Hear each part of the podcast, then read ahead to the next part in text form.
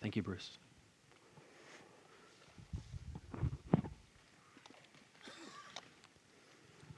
Well, good evening, church.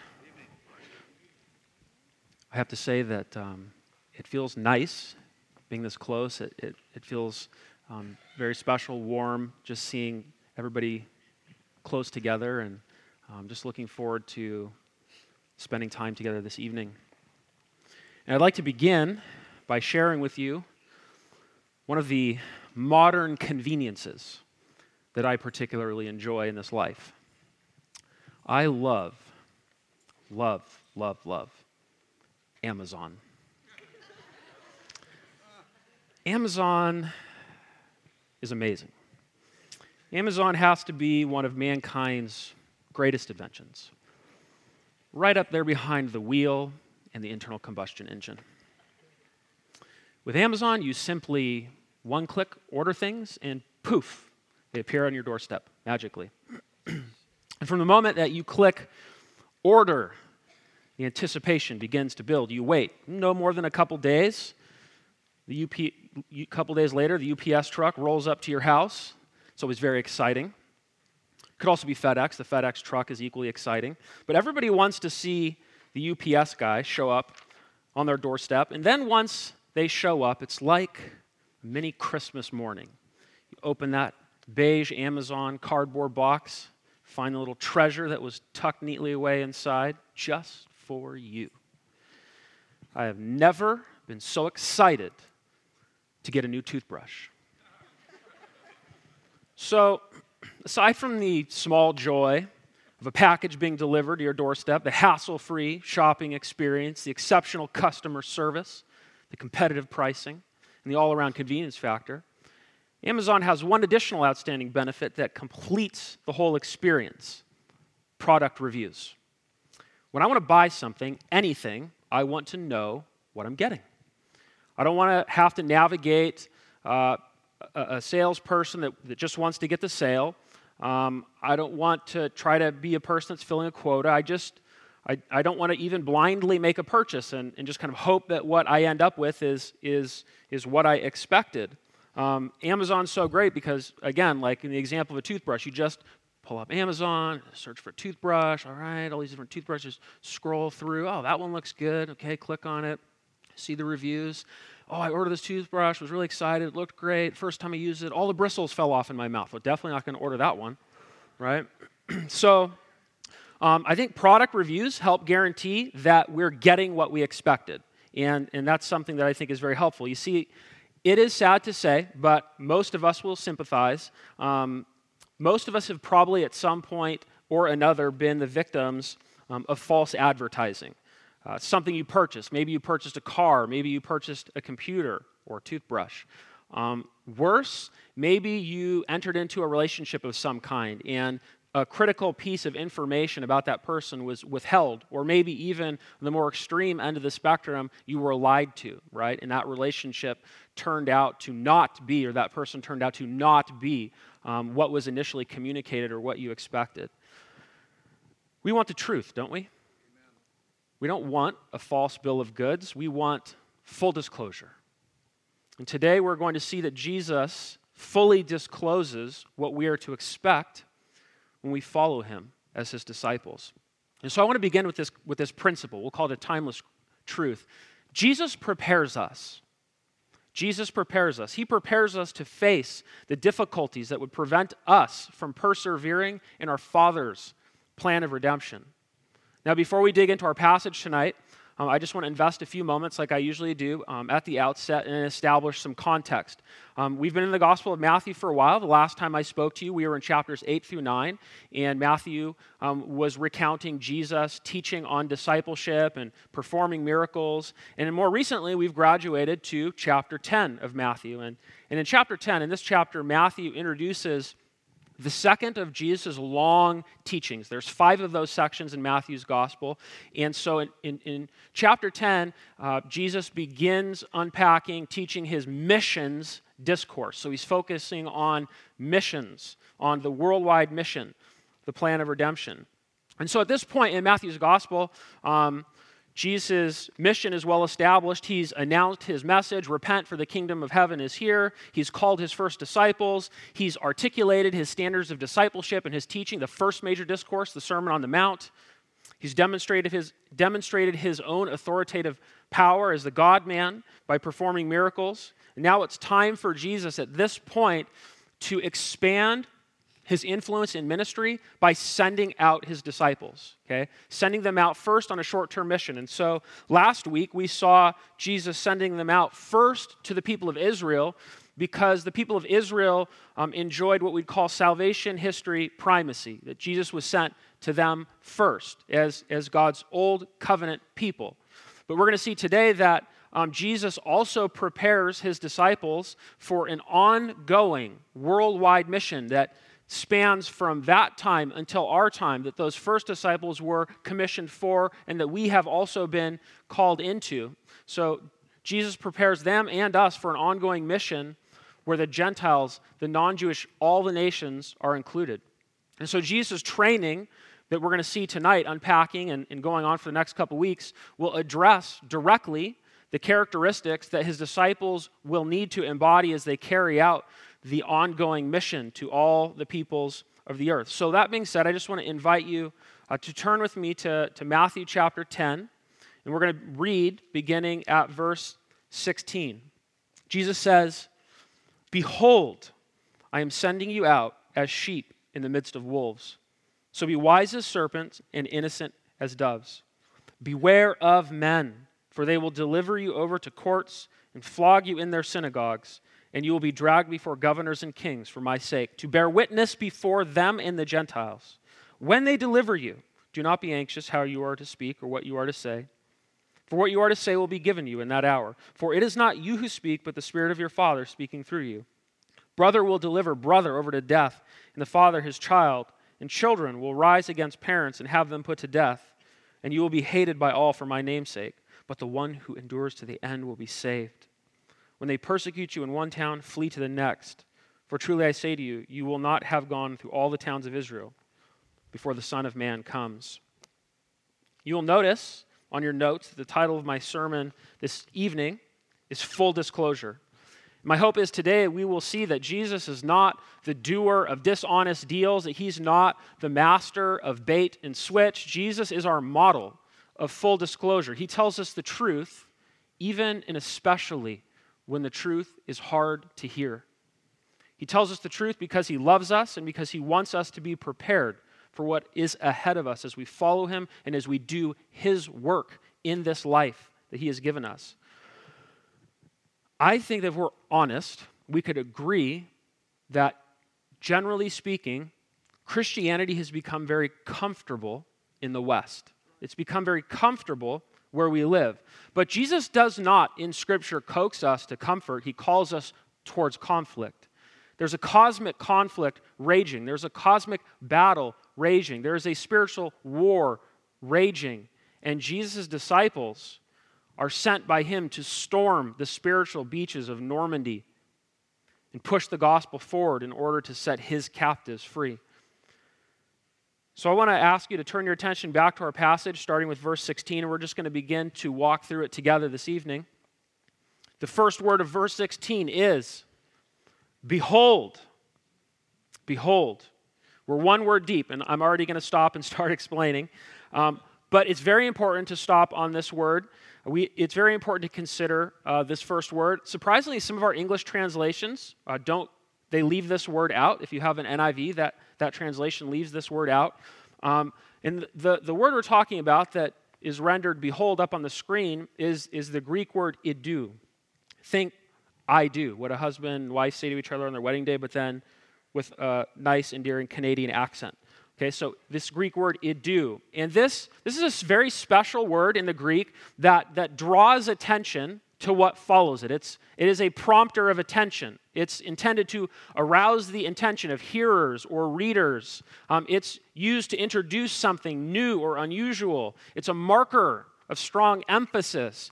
And it's a call, especially in this context, for closer consideration and contemplation. Okay, so this word in the broader context helps separate the short term mission that Jesus sends his disciples on during his life and ministry, that first time that we looked at last week, from now the long term ongoing mission that he's going to begin to teach on from this point forward. But this word is also used by Jesus because what he's going to say is extremely important to disciples. It underscores the priority of his disciples understanding the perils that lie ahead if they follow him. So when the disciples heard this word, this one simple word, idu, behold, okay, something important is coming. And likewise, as disciples, followers of Jesus today, it's equally incumbent upon us to pay very, very close attention to the words that follow. Three more Greek words follow this attention grabber. Jesus says, Idu, behold, ego apostello humas, I myself am sending you out. I myself am sending you out. And when Jesus says, I myself am sending, he's using the present tense, which has this continual aspect, this emphasizing the ongoing nature of the mission that he is sending them and us out on.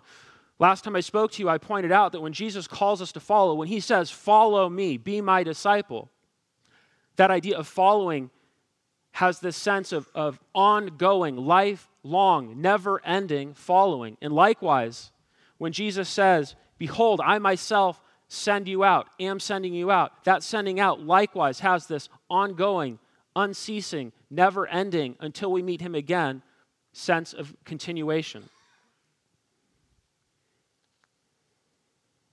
These four simple Greek words reveal something essential to our identity as Christians, to who we are as present day disciples of Jesus, just as they did to those original disciples 2,000 years ago. These four simple words of Jesus help define us, they help describe us, they help direct us, and they draw us to our first main point this evening, and that is, brothers and sisters, behold, we are a sent people.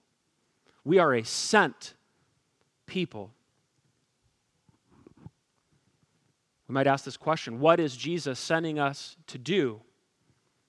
He's sending us to do His work, to minister in His name, to call people to Him, to be emissaries, communicators, bringers of the gospel message, to bring hope to a dark and lost and broken world. We're talking about the message of being forgiven, having a transformed life, being reconciled to a loving God, but also a just God. And what greater purpose if we really step back and contextualize our lives in God's plan, what greater purpose could we have than that? What greater purpose, sense of identity could we have than being Jesus' sent ones? Back to verse 16 Behold, I am sending you out as sheep, he says. So, what does Jesus send us out as? As sheep. He sends us out as sheep. Just a side note this is literally the most buff sheep I could find. Um, I absolutely rummaged through Google Images for quite a few minutes. And in terms of toughness, I'm convinced that for a sheep, this is as tough as it gets. Um, and as we consider Jesus' words and check out that sheep, um, this is not comforting at first glance. Sheep are not known for their keen intellects or for an intimidating presence. True, sheep can be cute and innocent, possibly cuddly, possibly. But let's be real. Uh, sheep are otherwise dumb and defenseless. And if you don't believe me, take your phone out and play Angry Birds for 30 seconds. Um, the bottom line is this sheep are vulnerable. That's the bottom line. The bottom line assessment is sheep are vulnerable.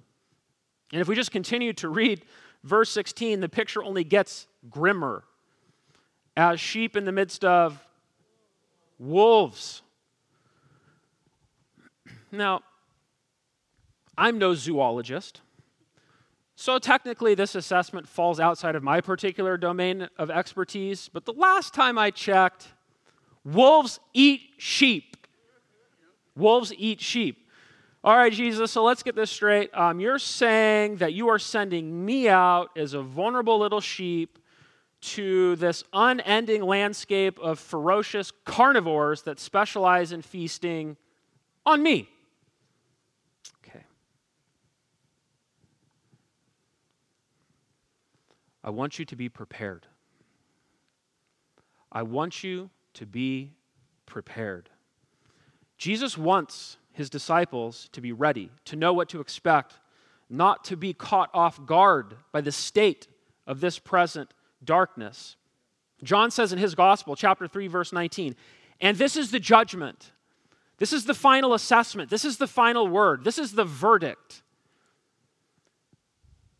And this is the judgment. The light has come into the world, and people loved the darkness rather than the light because their works were evil. The world is totally, categorically, completely opposed to Jesus, who is the light of the world. And Jesus is not some shady salesman. He's not spit polishing a bad deal to turn a quick sale and earn some disciples. He's not offering an underhanded bait and switch. He comes right out and equips us with the cold, hard truth. Full disclosure my disciples will face difficulty. My, ex- my disciples should expect conflict. Jesus doesn't, Jesus doesn't call disciples and say, Well, God loves you and has a wonderful plan for your life. Now, there is a sense in which that's very true, but there's also a sense in which that can be devastatingly misleading to many people. So, as we look at Jesus' opening words here, chapter 10, verse 16, although his description seems grim, Jesus is actually helping his disciples. Jesus is actually helping us because as he's communicating, he's giving us a model and a method. He's giving us a model so that we would have, so that his disciples would have a clear picture of the path that lies ahead of them. And he's giving them a method so that not only would they know, not only would they have a picture of the path that lies ahead of them, but they would also know how to navigate that path that lies ahead of them. So Jesus gives us a model and he gives us a method. The model, of course, is that disciples, we ourselves, go out, are sent out, sent people, and go out as sheep among wolves. And because of that, we must be alert and we must be aware. The method Jesus gives us is shrewd innocence. And, and to unpack that method just a little bit, I want to call your attention back to verse 16. Behold, I am sending you out as sheep in the midst of wolves. So, the word so means something. On the basis of what I've just said, I'm going to say something else. Behold, I am sending you out as sheep among wolves. So, on the basis of that, on the basis of the sending, on the basis of encountering, uh, of, of being sheep among wolves, be wise as serpents and innocent as doves. What is all this business about being wise as serpents and innocent as doves? First of all, serpents don't exactly have a good track record in the Bible. And if you don't believe me, just look at page three. and, like, you know, I was studying this passage and I thought, oh, this is really fascinating. First, Jesus, you call me a sheep, and now you call me a serpent. What's up with that? Well, what do we know about the serpent? Let's go back to chapter 3 of the Bible. Okay, what does Genesis chapter 3 say? Now the serpent was more crafty than any other beast of the field that the Lord God had made. So the most, this is when the serpent is introduced, so the most distinguishing or salient quality or property of the serpent, the thing that sets it apart, was its craftiness. I want us to explore this idea of craftiness for a minute because it's very important to what Jesus says. And to help us in this regard, I just want to read you a quick quote from D.A. Carson, very, very, just a gift to the church today, um, from his book, The God Who Is There. Every Christian should read this book. So I'm going to read you a very quick quote. I'm asked for 30 seconds of radical focus. We are told, according to our English version, that the serpent was the most crafty of the wild animals that God had made. In many sectors of our English speaking world, the word crafty suggests surreptitiousness, sneakiness, bad intent. Does it have such negative overtones to you? It certainly does to me. But the word that is used here in the Hebrew can be either positive or negative, depending upon the context. In many places, it is rendered something like prudence. For example, in Proverbs 12 23, a prudent man keeps his knowledge to himself passage doesn't refer to a crafty man, a sneaky little guy who keeps his knowledge to himself. It conjures up rather someone who is wise and prudent. Or again, in Proverbs 14 18. It's interesting that this word shows up, uh, up a lot in the wisdom literature of the Bible. Proverbs 14 18. The prudent are crowned with knowledge. This does not mean that the crafty are crowned with knowledge. Similarly, in the first verse of Genesis 3, I suspect that what is being said is that the serpent, Satan, was crowned with more prudence than all the other creatures. But in his rebelling, the prudence became craftiness. The very same virtue that was such a strength became twisted into a vice. So in rebellion, the serpent's prudence becomes craftiness. That's key for us as we look at verse 16. When Jesus says, and usually in our Bibles it appears wise or shrewd. When Jesus says, be wise or shrewd as serpents, the word that he is drawing upon, the idea that he's drawing upon is the serpent's prudence, okay? So Jesus is not drawing a negative comparison by invoking serpent imagery here. Instead, on the contrary, he's, he's, he's drawing a positive comparison. This is what Jesus is saying. Um, to navigate the inevitable dangers of kingdom building work, Jesus decided, my disciples must be as least, at least as prudent as the most prudent creature that was created. Does that make sense? But Jesus doesn't stop there.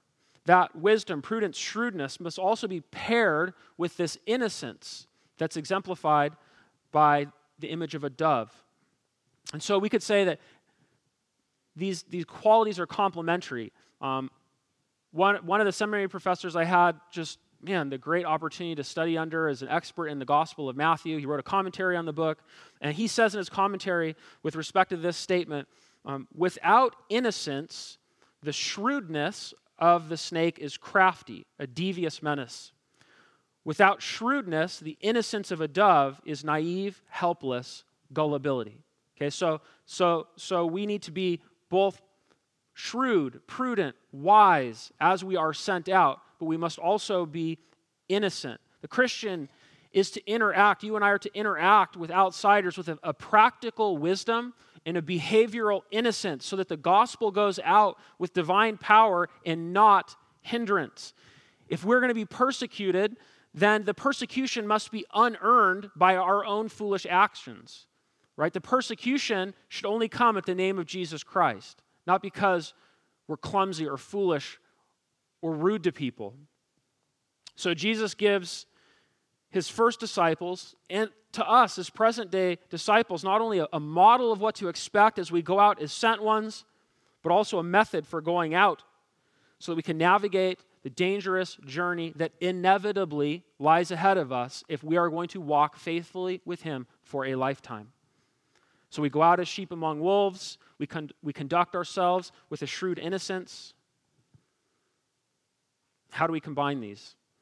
His portrait of sheep among wolves was to impress upon disciples, missionaries, that they're vulnerable. We are vulnerable as we go out in his name. But the portrait of, of, of snakes is to teach us not to be stupidly vulnerable. And as a sent people, as we consider how to apply Jesus' words to our lives today, I think that's imperative for us to recognize that Jesus hasn't called us to comfort, but instead he's commanded us towards that cosmic conflict.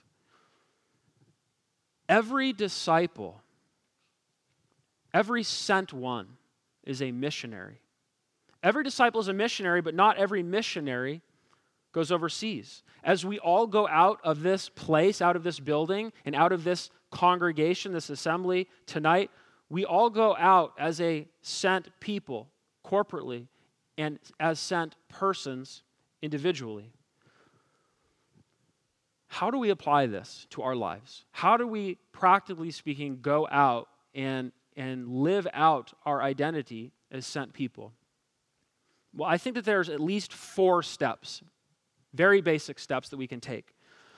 And the first step that we can take is we could take ownership Do you understand what it means to own something?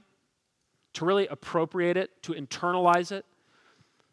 So, yes, exactly. It's yours, right? So we can't claim the Savior, but then deny the Savior's sending. To take ownership of being sent ones is, is in some sense to make it a part of our identity. Okay? Jesus has sent me. I am one of his sent ones. It defines who I am. I have appropriated that as in, in the very core of my being. I've taken ownership of the fact. This is a matter of fact. Jesus has sent me. I'm a sent one. And so I, I own that. So the first thing we could do is we could take ownership. And by the way, in our comfortable context, it's very easy to not take ownership of that. There have been stretches in my own Christian life where, if I'm honest, I, I wasn't really functioning with the identity of a sent one right in the foreground of my of my experience. Do you understand what I'm saying? So it's very easy to just kind of step past our identity as sent ones. But Jesus, behold, I am sending you out. It is important. It's a part of us. So we take ownership. Second thing we do is we could take stock. Jesus has sent us, and, the, and as sent ones, we need to just take stock. We need to, to survey the landscape. We need to look for ripe fruit. Every single one of us has in our realm of experience, in our realm of relationships, people that God could be calling, that God could be preparing. And so we need to take stock, survey, and look for the ripe fruit. Who, whose heart is God preparing? Who has God? Surely God's church is moving forward. We know what the scriptures say. And so we need to not only take ownership, we need to look at our lives and take stock and identify whether it's him, whether it's her, whether it's them. Maybe it's a coworker, maybe it's a family member, maybe it's a sibling, maybe it's a friend, maybe it's a foreign people group. But we need to not only take ownership, we need to take stock. And after we take stock, we need to take responsibility. Because there's a sense in which if Jesus has sent us out, if he has defined us as his sent ones, and he has prepared work for us to do, and he is preparing hearts for us to reach, then we are responsible for those hearts in some sense. But it's so easy to go out. We're going to go to church, we're going to worship, take the Lord's Supper, we're going to faithfully do all these things, right? Go through all of all of our ritual, which isn't bad, which is good, which is an exercise in obedience. It's so easy to do all those things, but to not take responsibility for the people that God has called us, sent us to reach. And so we take ownership, we take stock, we take responsibility. And the last thing we do is we take action. Nike said it best just do it. Jesus qualified it best by faith. Just do it by faith. Step towards that person by faith. Have that conversation by faith. Pray for that per- person by faith. Look for that ripe fruit by faith. Be a sent person by faith. And if ever we are concerned or confused or discouraged or disheartened, church, we must remember that Jesus was sent first. Jesus was sent first. He was sent first, and the success of his mission guarantees for us the success of our mission.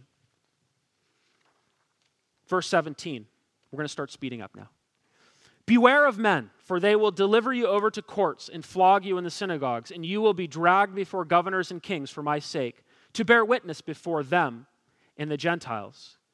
The opening words of Jesus' statement here in verse 17 lead us to our second point for consideration this evening, and that is beware. We are a suffering people. Beware, we are a suffering people. The warning to beware, the first word of this verse, is to also be on guard. And here, here is one that demands to be on guard demands ceaseless vigilance. As we go out into the world, as we bring the gospel, um, we are in a continual state of clear and present danger. Again, in our context, we don't necessarily feel that. It's prob- for us, our experience of clear and present danger is probably minimized in the last 2,000 years of church history. It confronts us least of all saints in the last 2,000 years of church history. But Jesus is saying that there is always clear and present danger. This was especially the case for his first disciples. And the kind of persecution, the kind of suffering that's in view here is actual physical persecution, actual physical suffering. So, as we look at Matthew, the previous passage from last week, 10 verses t- uh, 16 through 23 this week, uh, the ongoing mission that we have been called into, will, will feature ministry efforts to both Jewish and Gentile peoples. Therefore, all the peoples of the earth. And, so in verse 17, we see Jesus saying things characteristic of suffering in, in the context of, of, of ministering to, to Jew, the Jewish people group. And in verse 18, he says things that are characteristic of his disciples experiencing suffering in the context of reaching uh, the, all the nations, the Gentile peoples. So in verse 17, he says, he says what? He says, they will deliver you over to courts and flog you in their synagogues. That's using Jewish language. But then in verse 18, you'll be dragged before governors and kings. And of course, we see this in the book of Acts, and we'll get to that shortly. Most of us can't relate to this kind of clear and present danger. Some of us can. I know people in this church that, that can relate to this kind of clear and present danger. But most of us have experienced the security and freedom of the United States. Many of our brothers and sisters around the world do not presently experience our security and freedom. And these brothers and sisters can undoubtedly relate to being sheep among wolves, to being dragged before government officials and kings. I can only hope that I would stand firm should it ever come to this.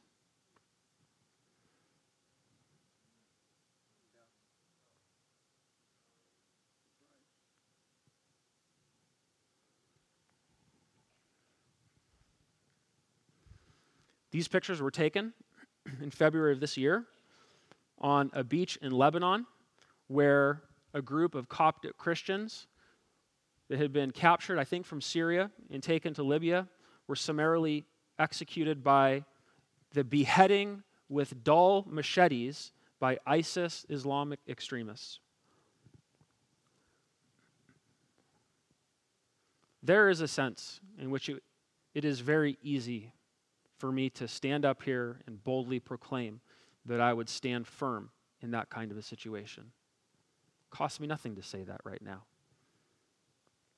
Costs you nothing to agree with me in this moment. I can only hope that if I were confronted with radical persecution like this, that I would maintain fidelity to Christ. As a matter of fact, I think that many of us could and should certainly I do, find an ounce or two of humility in this kind of hypothetical gut check scenario. In the uneasiness we might that we might just feel in this moment as we put ourselves in that place and question whether or not we would remain steadfast. That uneasiness arouses deep inside of us this desire for reassurance, doesn't it? As you look at that and put yourself in that place, isn't there something deep inside of you that just wants to be reassured that you would stand, that you would maintain fidelity to Christ?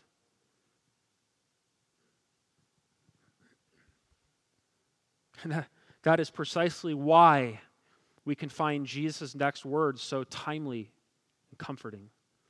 You see, he truly is the good shepherd. He knows what his sheep need and precisely when they need it.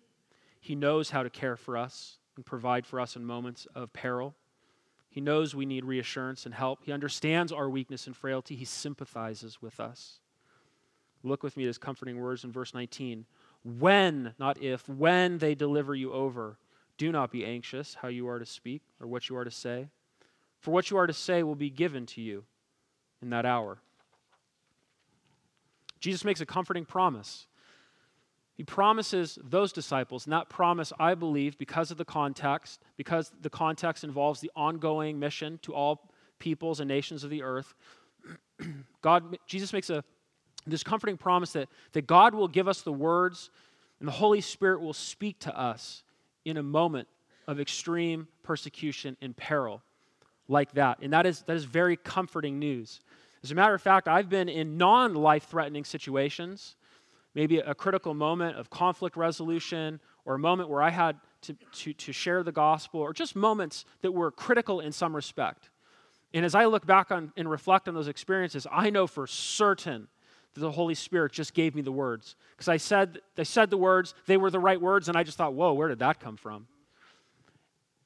And family, if God is faithful to give us the words in non threatening non life threatening situations like that, how much more can he be trusted to give us the words when we face the kind of situation that those Coptic brothers faced just a few months ago on, on, on a beach that, under other circumstances, we might vacation on on the other side of the world? In Acts chapter 4, we see this. Peter and John, before the Sanhedrin, those Jewish rulers and officials were astounded that Peter and John could articulate their faith, that they could tie Jesus to the Old Testament and speak with such authority and truth. How are these unlearned men saying these things? Similarly, in Acts chapter 25 and 26, Paul's trial before Festus and Felix.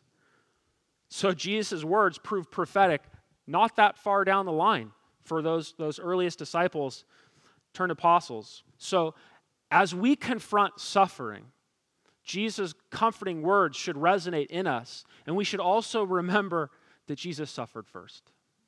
Jesus suffered first. And in this passage, Jesus not only warns us of the possibility of physical persecution, he also fully discloses the likelihood of, of relational rejection, losing relationships with the people we love, the people that that we are that we are tied to in this life. Many people we love will reject Jesus, and because of our love for him, they will summarily reject us as well. Look at verses 21 through 22. Brother will betray or deliver brother over to death, and the father his child, and children will rise against parents and have them put to death. Now, this is fascinating because when we think of our closest relationships, and many of us are married, who do we think of? We think of our spouse, right? and so you think, well, Jesus isn't really talking about our closest relationships, but we need to remember a few principles. That world is very different from our world, socially speaking. In the New Testament world, the group took priority over the individual. In the New Testament world, the, most, the, uh, the person's most important group was their blood family.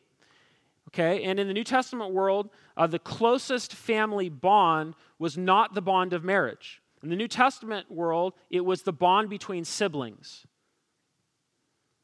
The central value that characterized ancient family relations was the obligation to demonstrate undying loyalty towards one's blood brother and sisters. So, blood relationships were the most important whether it's the blood relationship between siblings or the br- blood relationships between parents and children.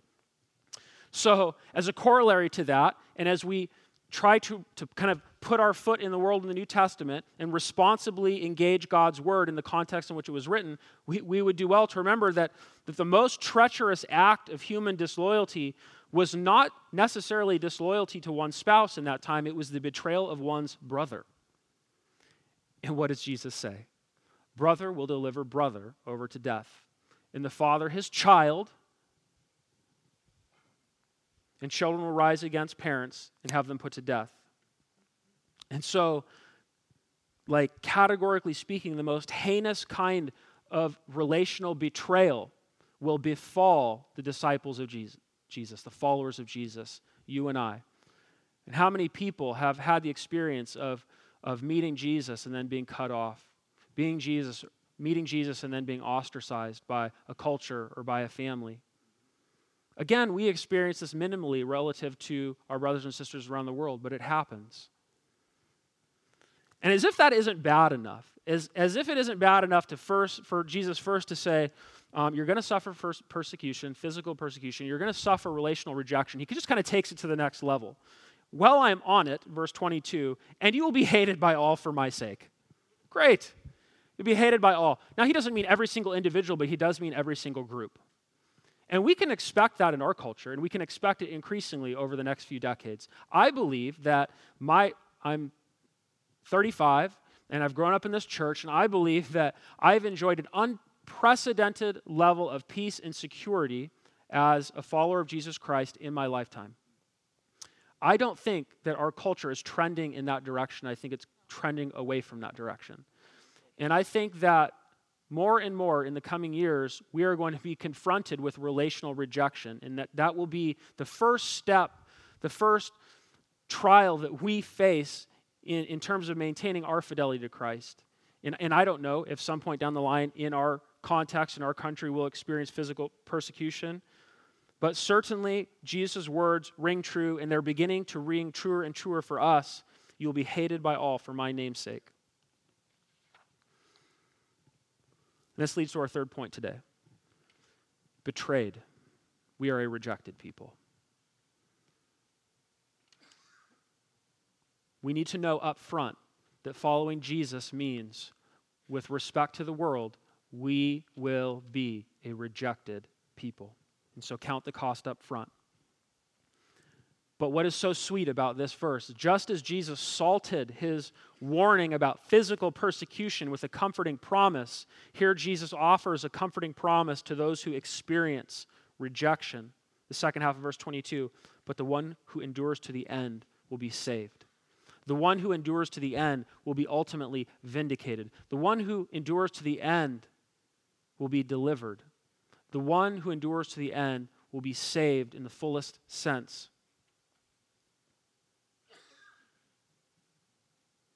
We should also be reminded that elsewhere in the Gospels, Jesus provides reassurance that as believers, we will ultimately gain or inherit relationships that take the place of the ones that we lose because of this kind of relational rejection, persecution.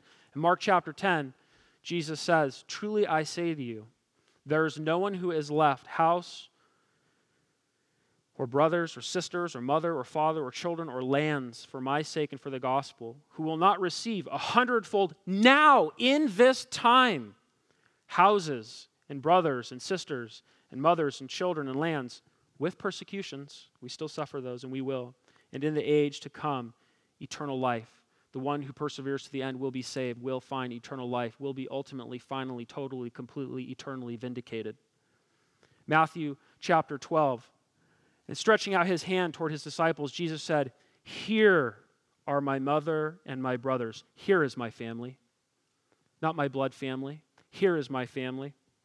For whoever does the will of my Father in heaven is my brother and sister and mother. As we consider this, this, this comforting assertion by Jesus that, that those who follow him will inherit brothers and sisters and mothers and etc., I, couldn't help just but think about my experience growing up in this church. I look around this room tonight, I see people that, that, that have watched me grow up or that I or my family and I have developed very sweet relationships with. I see other younger brothers and sisters that I've grown up with here. And I'm so thankful that we've persevered together in this church family, stuck it out together through good times and hard times, because we are a family. And I've had this acute awareness growing up as I've gone to family functions on holidays and special occasions. And had this awareness that my own blood family felt like strangers compared to the brothers and sisters that I have close relationship with in the church. Right? I, I was your best man. So I look around, I look around and I think, wow, what Jesus says, his words ring so true. In my experience, we, are a family. We're not a perfect family, but we're a family. And as I think about Jesus' warning about relational rejections, I also think back to, to my childhood. And um, when I was a young boy, I mean, really young, as far back as I can remember, uh, my parents moved into the house that, that, that, they live in now, that I grew up in, on a cul de sac in Redondo. Uh, my dad's parents were getting old, and, and they sold the house to my mom and my dad. And, and about that time, there was just a big wave of, of, of, of children and and so we moved in that neighborhood, and then just right after us, a ton of other people moved in that neighborhood that had kids. And so I grew up in this neighborhood. There was just a bunch of young kids my age, right? And um, I was kind of the odd kid out in a sense because we went to church and none of the rest of them did. And I was homeschooled, and they all went to Alta Vista. You know, but they'd all get home from school right, right at 3 o'clock, and we'd all just you know, come into the street and the cul-de-sac, and it was, you know, for three weeks we're playing football, for three weeks we're playing soccer, for three weeks we're playing this or that, and, and so there was just a lot of activity, and the activity of the children in the neighborhood, in some sense, brought the families together. And so some of the neighborhood families, you know, one family would host a barbecue, invite all the other kids and their families, then another family, would, you know what I'm saying? Maybe some of you in your neighborhoods have experienced that dynamic. Well, one year, um, probably when I was in junior high, my parents decided to buy, to, because they, they recognized that we, that we, we are a sent people, that we are a sent family, they just bought a copy of the Daily Bible for every family in our neighborhood. Just a daily Bible. You probably still get the same daily Bible in our bookstore. And so we gave a copy of the daily Bible to every family um, in our neighborhood, thinking that would be a fairly non threatening way to witness. Man, talk about being immediately ostracized. My mom went through a tremendous sense and had to live with for years in our neighborhood a tremendous sense of rejection because no longer was she being, being invited to go hang out with the ladies in the neighborhood when they had teas. No longer were we, you know, invited to the family, the family get-togethers. And so we experienced that. We experienced relational rejection. But you know, God proved faithful even in the midst of that because, like I said, we had relationships in this church that were so much more rich and deep and, and, and edifying because of the, the shared bond that we have in Christ, then probably those neighborhood relationships could have been anyways. But, and so Jesus' promise was realized in our life. But also, when I was in high school, I think the summer between my junior and senior year, the family that lived next door to us, there were two girls, one a year below me, year younger, one a year older. Well, just through my mom being a gracious but persistent uh, witness, the, the father of that family had immigrated from Iran. The mother was from South Korea, and they met in the United States in aerospace and married, had kids. Well, they were non believers, but just through kind of a persistent witness from my parents and especially my mom, one, one day, um, the husband came to faith in Christ, converted from, uh, from Islam to Christianity. And then the, the wife soon followed, and the kids, and they were baptized right here in this auditorium and, and are walking with Jesus today. And so, and so, even though we come up against relational rejection, even though we come up against this kind of persecution, God is redemptively at work in the midst of it. We don't know how He's going to use our witness. We just know we need to maintain our witness.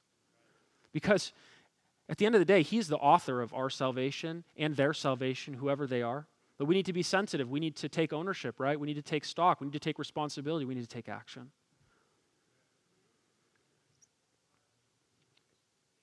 And family, we must always remember whatever may come, Jesus was rejected first. It should not surprise us when we're rejected because of him. Everything Jesus has dis- disclosed fully so far points to this imitation theme that as a, as a sent, as a suffering, as a rejected people, we emulate him in our ministry. He was sent, he was suffering, he was rejected first. And so we share in his being sent, we share in his sufferings, and we, we share in his rejection when we experience the same things. He concludes this passage, this particular section of the missions discourse in verse 23.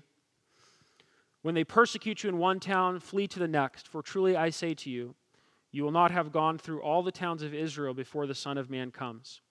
One commentator said this is one of the most problematic verses in the Bible to interpret, because at face value, it seems like uh, Jesus might have been wrong, but he wasn't, and there are explanations, and those explanations um, take a little while to unpack, and seminary nerds like me like them, but I'm going to spare you that because of the interest of time. For the purpose of this message, I want to call your attention to one very critical piece of information that Jesus communicates in this final verse The Son of Man will come. The Son of Man is a title that Jesus borrows from Daniel 7, and it is a title of deity. It is a title applied to God. In the Jewish mindset, only God rode the clouds. And in the Gospels, Jesus says, you will see the Son of Man coming on the clouds. You will see me coming in my full glory. And so Jesus punctuates our reality, his full disclosure, with something very hopeful. And when we look at this verse, it's time for us to remind ourselves that in this life, it's not about success, but it's about our Savior. We are after Him. We long for Him, and He is coming back for us. He commissions us and says it's a mission, and we won't necessarily finish the whole mission, but He most assuredly will. And oh, the irony Oh, the irony that the one who sends us as sheep comes as a lamb. First, a lamb that was slain, the Lamb of God who takes away the sins of the world, our Passover lamb. Jesus calls his disciples back, back to the future. Jesus calls us in this verse to focus back to the future because he is coming back. He is coming again. But this time, this time, the Lamb is coming to conquer and to judge and to wipe out those who oppose him, those who oppose him to the end, and those who trample on his, on his sheep. And so we need to remember when we need hope that Jesus is coming back to clean house, that Jesus is coming back to judge the nations. The victorious lamb is coming back as a conquering lion. And that leads us to the final point tonight. Back, back to the future. We are a hopeful people. And so we must also remember not only was Jesus sent, not only did Jesus suffer, not only was he rejected, but he's also coming back. In conclusion, I just want to say that I really labored over this passage and over this message. And I just, it, I struggled through it and I was feeling all these different things. And,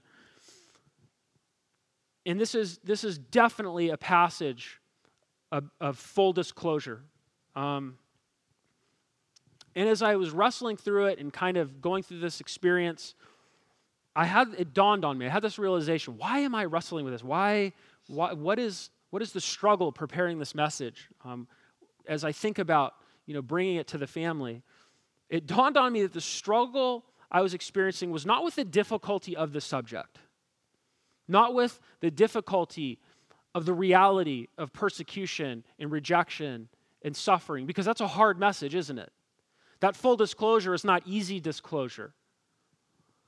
But it dawned on me that the difficulty, the dissonance that I was experiencing was related to how foreign the subject feels for most of us. And I wonder if, because we don't feel the pressure, kind of the immediateness of being sheep among wolves in our day to day living, I wonder if maybe because we're comfortable that that in itself somehow radically endangers our mission. I know that's true for me. So I will stand up here and be the first one to take responsibility that it endangers my mission. But it shouldn't endanger any of ours. Our identity, our purpose, our mission should give rise in us to a kind of, of, of through vision. Being able to see through this present darkness, being able to see through our present trials and tribulations and afflictions and persecutions and rejections and sufferings. Our sense of mission and purpose and identity, identity should propel us to take ownership, to take stock, to take responsibility, to take action. So, the sense of identity, owning that we are sent ones, owning it, digesting it, marinating in that reality, should inform our living. Because, in conclusion, we are a Christian people. We are a Christian people. We are called out. We are of Christ. We are owned by Him. I want to leave you with this thought. I have a friend who um, just is a, an incredibly gifted young scholar, um, student of God's Word. And he shared this in a message, and, and I called him, and it, was so compelling, I called him and asked him, Hey, can I share this with, with my family? He said, Absolutely. And he loves studying second and third century martyr texts, actual historical texts that both believing and non believing scholars study for academic purposes, historical records, historical documents. So he loves studying these second and third century martyr texts as, as early Christianity was unfolding the first few centuries um, after Jesus ascended. And he's communicated to me that there's this, there's this theme that keeps, keeps coming up again and again and again and again in these martyr texts repeatedly. And it's this, this theme of, of a martyr being brought before a Roman magistrate, tortured, beaten, publicly shamed. And, the, and as the magistrate inquires, saying, Okay, what is your name? The reply, Cristiano se me. I'm a Christian. Okay, who's your father? Cristiano me. I'm a Christian. All right, what do you do for a living? Cristianos me. I am a Christian. Where are you from? Cristianos me. I'm a Christian. Every desperate attempt to define, to label, to identify that person in terms familiar to the culture, in terms that made sense in the second century Mediterranean world, these stubborn martyrs would tear away those badges and labels or bits of identity, their qualifications and names, and they would consistently respond Christianos me. I am a Christian. And then they would die well. They would die well, with joy in their hearts, because they had been given the great privilege of participating in the sufferings of their risen Savior, who they would shortly stand face to face with. And so, church, whatever sufferings we have ahead of us, whatever persecutions, whatever rejections, whatever trials, may we meet them with the same unshakable sense of identity and purpose, strengthened by the Holy Spirit, longing to meet our Savior Christianos me. Christianos me. Christianos me. I am a Christian. Let's pray.